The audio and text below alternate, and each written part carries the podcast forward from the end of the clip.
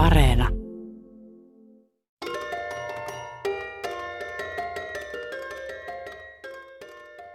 Oletko huomannut, että kun puhutaan eläinten oikeuksista ja hyvinvoinnista, me usein puhutaan tarhaeläinten, kuten vaikka minkkien kasvatuksen epäkohdista. Sitten puhutaan myös karjan hyvinvoinnista ja niiden elämää nostetaan usein esiin. Viime aikoina on puhuttu paljon etenkin suojelukoirien koulutuksessa tapahtuneista julmuuksista. Samaan aikaan Suomessa on tuotantoeläin, joka ampaisee sun ohi parhaimmillaan 50 kilsan tuntivauhdilla. Jep, ravihevoset. Ravihevosia pidetään tuotantoeläimenä, sillä ne tienaavat toiminnallaan rahaa siinä, missä minkit antaa turkkeja tai kanat munia. Tiesitkö, että Suomessa järjestetään ravikilpailut ihan vuoden jokaisena päivänä, pois lukien jouluaatto ja joulupäivä? Tiesitkö, että yli puoli miljoonaa suomalaista käy raveissa vuosittain ja suomalaiset käyttävät raveissa veikkaamisen noin 200 miljoonaa euroa vuodessa? Ylen MOT selvitti ravihevosurheilussa tapahtuvia kummia kuvioita. Tuli ilmi, että suurella osalla ravureita on suuvammoja, koska ohjista kiskotaan niin lujaa, että kova kuolain joutuu puristuksiin ja hiertää limakalvoja. Lisäksi eläinten hyvinvoinnin valvominen ja kuormitetuille eläinlääkäreille ja varsoja lopetetaan, jos ne ei osoita merkkejä erinomaisuudesta. Tässä jaksossa mun rinnalla ravaa toimittaja Antje Tolpa. Tässä jaksossa käsitellään eläimille aiheutettuja vammoja, joten herkkäkorvaisille tämä jakso ei välttämättä ole paras. Mä oon Marjukka Mattila. Ja nyt takaisin Pasiaan.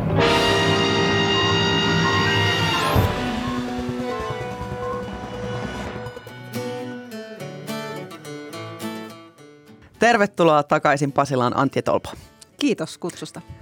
Hei, sä oot tutkinut ravihevosten elämää ja menoa tässä viime aikoina, niin tehdessäsi tätä juttua, sä törmäsit siihen, että ravipiirien nettifoorumilla pelättiin jo valmiiksi tätä teidän tekemää juttua ja tutkintaa. Samoin raviurheilulehdessä kirjoitettiin, että laji ei saisi kohdata enää yhtään vastoin käymistä, niin miksi tämmöinen pelko? No raveissa pyörii isot rahat ja sitten tota, niille, joiden työ ja toimeentulo on kiinni siitä alasta, niin niille on tietenkin hirveän tärkeää se, että, että ei tule mitään negatiivista julkisuutta, että hyvä tunnelma ei mene pilalle raveissa. Raviurheilu voi tuoda monelle mieleen makkaran paiston kärryn tuoksuisen urheilutapahtuman, jota ryydittää hevosten kavioiden kopsunta ja tuulitakkien suhistelu maakuntien pitäjien taajamien laidoilla. Meillä Suomessa on 19 maakunta ravirataa sekä isoliuta kesäratoja aivan eteläisestä Suomesta pohjoisimpaan Rovaniemeen. Noilla radoilla ravataan jo ikinen päivä pois lukien jouluaatto ja joulupäivä. Raviurheilu on megasuosittua ja se onkin seuratuinta heti jääkiekon jälkeen. Suomalaisilla raviradoilla juoksee vuoden 2019 tilastojen mukaan yli 6000 ravihevosta. Raviurheilu on omalla tavallaan kuin mikä tahansa välinelaji. Välineitä huoletaan, niihin laitetaan rahaa ja niillä halutaan edetä mahdollisimman kovaa. Ehkä juuri sen takia joskus saattaa unohtua, että väline on elävä olento, hevonen. MOT perehtyessä raviurheilun saloihin kävi ilmi, että juuri hevosilla käytetyissä välineissä on vikaa. Kuolaimet, jotka ovat kiinni suitsissa, menevät hevosen suuhun ja ne on tarkoitettu hevosen ohjaamiseen. Ja kun niistä vedetään, hevonen jarruttaa. Väitöskirjatutkija ja eläinlääkäri Kati Tuomola huomasi toimiessaan raviradoilla kilpailueläinlääkärinä, että ravihevosilla oli usein suussa haavoja. Hevosten juostassa vimmatun kovaa, myös kuolainten käyttö on kovaa. Tuomola alkoi tutkia asiaa lähemmin ja huomasi, että neljällä viidestä ravihevosesta oli merkkejä suuhaavoista ja vaurioista.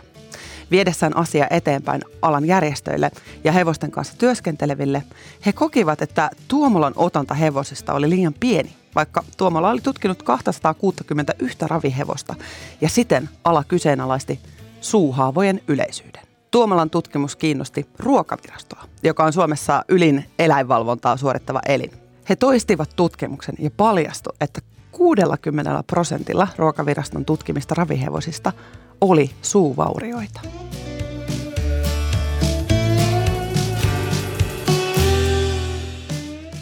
Antje, sä näit kuvia näistä ravihevosten suuhaavoista ja vaurioista, niin minkälaisia ne oli? No ne oli pahan näköisiä. Ne haavat on täällä hevosen suun sisällä, siellä posken limakalvossa ja en ole itse eläinlääketieteen asiantuntija, mutta kun asiantuntijoita kuuntelin, niin ymmärsin, että, että kaksi pointtia niissä oli aika semmoista oleellista. Osa haavoista on ihan tuoreita, että ne on ehkä sen päivän aikana syntynyt, jos ei suoraan siinä kilpailussa. Ja osa haavoista on sitten semmoisia paksuuntuneita, kroonistuneita ja sitten oli näiden yhdistelmiä, että on se krooninen haava, joka on auennut tuoreesti tutkiessa näitä ravihevoskuvioita sä tapasit tämän kilpailueläinlääkärin Tuomulon usein otte, usean otteeseen ja hän vei sut muun muassa tämmöiselle raviradalle. Niin miten tällainen valvontaeläinlääkäri tavallisesti toimii ö, ravien aikana ja miten ylipäätään eläinsuojelu tapahtuu siellä raviradoilla? Joo, eli ravitapahtumanhan järjestää useimmiten yritys tai yhdistys, joka se raviradan omistaa. Ja sen tehtävä on hankkia sinne paikalle kilpailueläinlääkäri, eli palkata joku useimmiten yksityisyrittäjänä toimiva eläinlääkäri, joka sitten siellä kisassa on. Ja siellä on semmoinen portti, mistä hevoset tulee sisään ja ulos sen kilpailun aikana, ja siinä se kilpailueläinlääkäri seisoo tarkkailemassa niitä, sitä hevosten kuntoa. Siellä on usein 100-150 hevosta yhdessä kilpailutapahtumassa, että kaikkien näiden sitä tilannetta hänen pitää pystyä aika lyhyessä ajassa seuraamaan. 150 on valtava määrä yhdelle niin kuin nopeasti silmäiltäväksi. Joo, hänellä on siinä useimmiten avustaja, mutta silti se on, se on hyvin, ja varsinkin näistä suuhaavoista nehän ei näy ulospäin. Tämä ruokaviraston tekemä tutkimus, joka paljasti siis, että 60 prosentilta ravihevosista olisi näitä suuhaavia ja valmistui vasta viime viikon maanantaina. Niin minkä, minkälaisen vastaanoton se on saanut aikaan nyt ravipiireissä? Joo, sitä vastaanottoa on vähän vaikea tietääkin, koska se on niin tuore, mutta kiinnostavaa on mun mielestä se, että kun Tuomola silloin 2017 kertoo näistä vaikeista ongelmista, niin niihin ei oikein millään tavalla tartuttu ja hänen pääviesti oli se, että niitä pystyisi vähentämään, niin pystyisi seuraamaan, jos hevosen taustajoukot itse katsoisi sinne suuhun. Ja hän pyrki tämmöistä koulutusta viemään eteenpäin, mutta se ei ottanut tuulta alleen. Ja nyt sitten, kun on tämmöinen viranomaisen tekemä tutkimus, niin nyt järjestön, keskusjärjestö Hippoksen viesti on se, että näitä haavoja pystytään ennaltaehkäisemään, kunhan itse tutkitaan sen hevosen suukunto.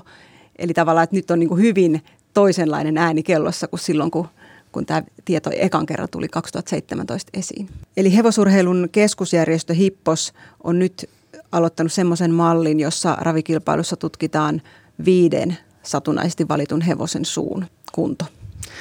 No tehdessä tätä tutkimusta niin kävi ilmi, että kuolanteen aiheuttamat vauriot ei välttämättä ole itse asiassa niitä ainoita surullisia epäkohtia raviurheilussa. Vastaan tuli myös ravihevosten matkustamisessa semmoista, että jotkut välimatkat on tosi pitkiä ja se, se matkustaminen on hevosille tosi iso stressitekijä.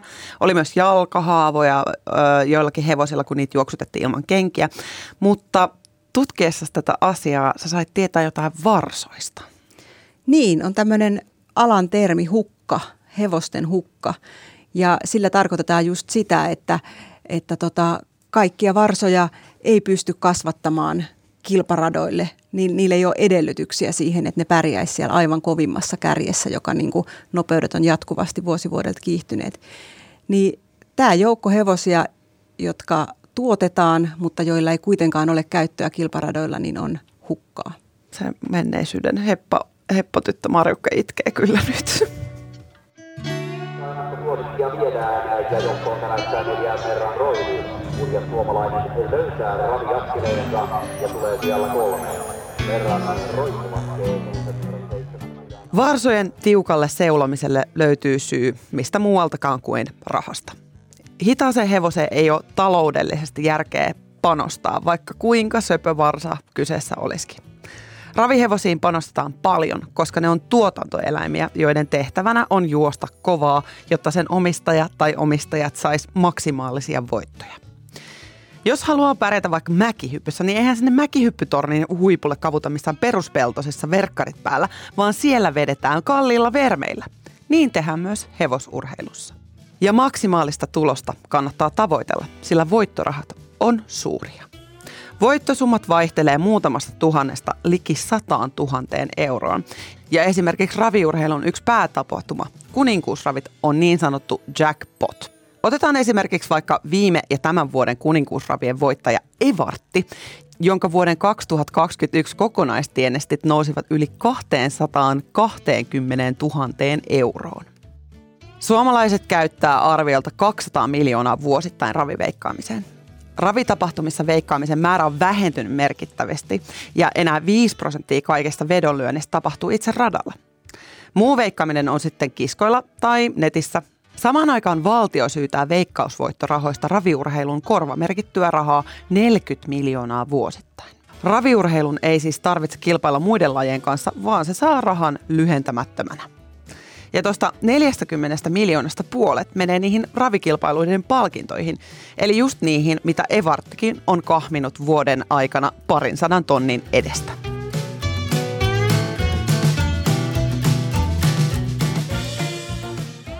Antje, mennään ekana noihin ravihevosten omistajiin. Mun korvaa kuulostaa siltä, että pitää olla jotenkin hirvittävän rikas omistaakseen ravihevosen. Niin minkälaisia tyypit omistaa ravihevosia? No on rikkaita ravihevosten omistajia, eli, eli kyllä ihan niin kuin Suomen rikkaimpaan väestönosaan kuuluva jengi harrastaa ravihevosia tai kasvattaa niitä, mutta sitten on ihan toinen ääripää. Raviurheilun semmoinen taustahan on maaseudulla ja jossain jäärata-ajoissa ja se liittyy niin kuin ehkä vahvasti semmoiseen maanviljelyskulttuuriin. Eli hyvin tavalliset, niin kuin ei mitenkään erityisen hyvin toimeen tulevat ihmiset omistaa ravihevosia. Sitten on erilaisia porukoita – ja julkisuutta on pyritty saamaan sillä, että vaikka jääkiekkoseurat on kimppana ryhtynyt ravihevosen omistajaksi. Ravessa pyörii siis tosi isoja rahoja, niin kuin me kuultiin. Ja voiton tavoittelu siis on varmasti aika kovaa. Ihan, ihan lämpimikseen tosissaan sinne, sinne ei lähetetä sitä heppaa.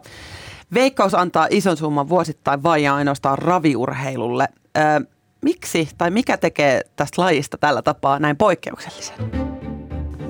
No ravithan on veikkaukselle tosi tärkeä pelikohde. Se on tuote, jota pelataan ja on hirveän tärkeää, että tätä tuotetta on tarjolla usein, eli päivittäin. Sen huomaa esimerkiksi siitä, että kun koronan takia vuonna 2020 ravit oli jonkun aikaa tauolla, pari kuukautta, niin veikkauksessa oltiin hyvin huolissaan siitä, että mitä tälle ravipelaamiselle nyt tänä aikana käy ja mitä käy sille tuotolle? No nythän ollaan puhuttu tosi kovasti näistä veikkauksen rahapelituottojen vähenemisestä ja leikkauksen alla oli just kulttuuri, jolta uhattiin siis leikata 18 miljoonaa, niin sehän on itse asiassa alle puolet siitä, mitä pelkkä raviurheilu veikkaukselta saa. Toi ainakin itselle laittaa jotkut mittasutteet tuohon rahamäärään, mitä mitä tota, sille annetaan koko lajina. Mutta mä mietin sitä, että vuosien varrella on ollut sääntöjä, jotka vaikuttaa suoraan siihen eläimen hyvinvointiin, mutta samaan aikaan myös sit eläimen nopeuteen, eli siis vaikka raipalla lyöminen. Jos huomioitaisiin tämä uusi tieto, eli että 60 prosentilla ravihevosista on suuvaurioita, ja siirryttäisiin vaikka kuolaimettomaan ohjastamiseen tai kumikuolaimiin, niin mitä tämä voisi tehdä sitten kokonaisuudessaan raviurheilun ja ravin luonteelle?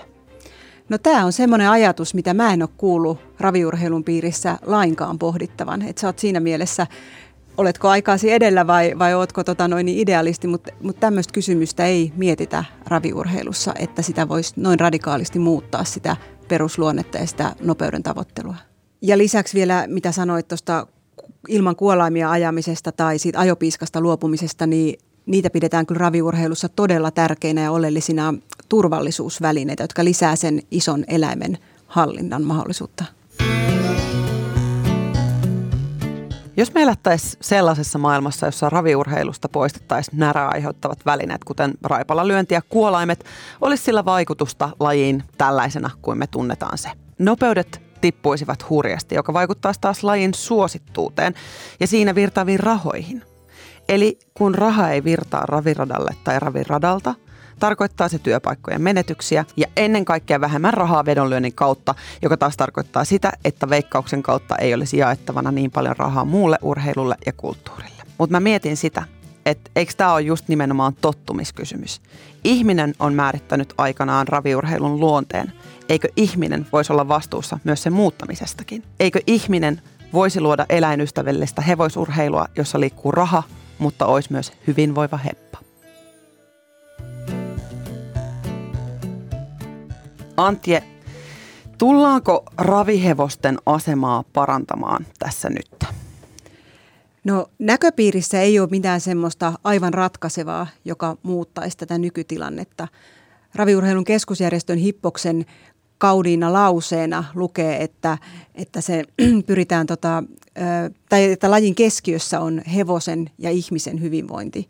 Mutta se, että onko se jotain muuta kuin se kaunis lause, muuttuuko se käytännöiksi, niin aika näyttää, mutta ainakin tällä hetkellä niin kattojärjestönä järjestö on aika kankea muuttamaan käytäntöjään. Ja sitten vielä toinen kysymys on se, että mitä ne alan toimijat siellä ihan ruohonjuuritasolla, eli kotitalleilla ja raviradoilla, miten siellä eläintä kohdellaan. Eläinsuojelulakiin on tulossa nyt ö, ö, muutoksia ja se muuttuu lähiaikoina eläinten hyvinvointilaiksi. Ja tuleeko tämä tuomaan sitten muutoksia raviurheilulle, tämä itse lakimuutos?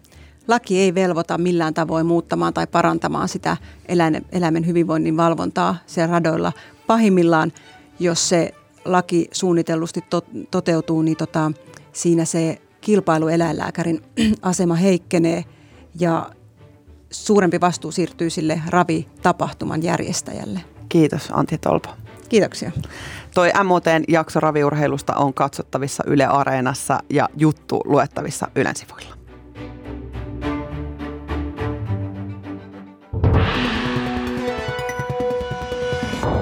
Kiitos, että kuuntelit takaisin Pasilaan podcastia.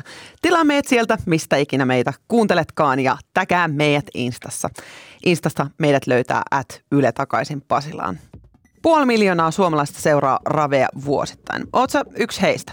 Seuraisitko sä, jos nopeudet ravihepoilta tippuis? Morjens ja seuraavaan kertaan. Niin, hyvät kuuntelijat, minkä opimme tästä?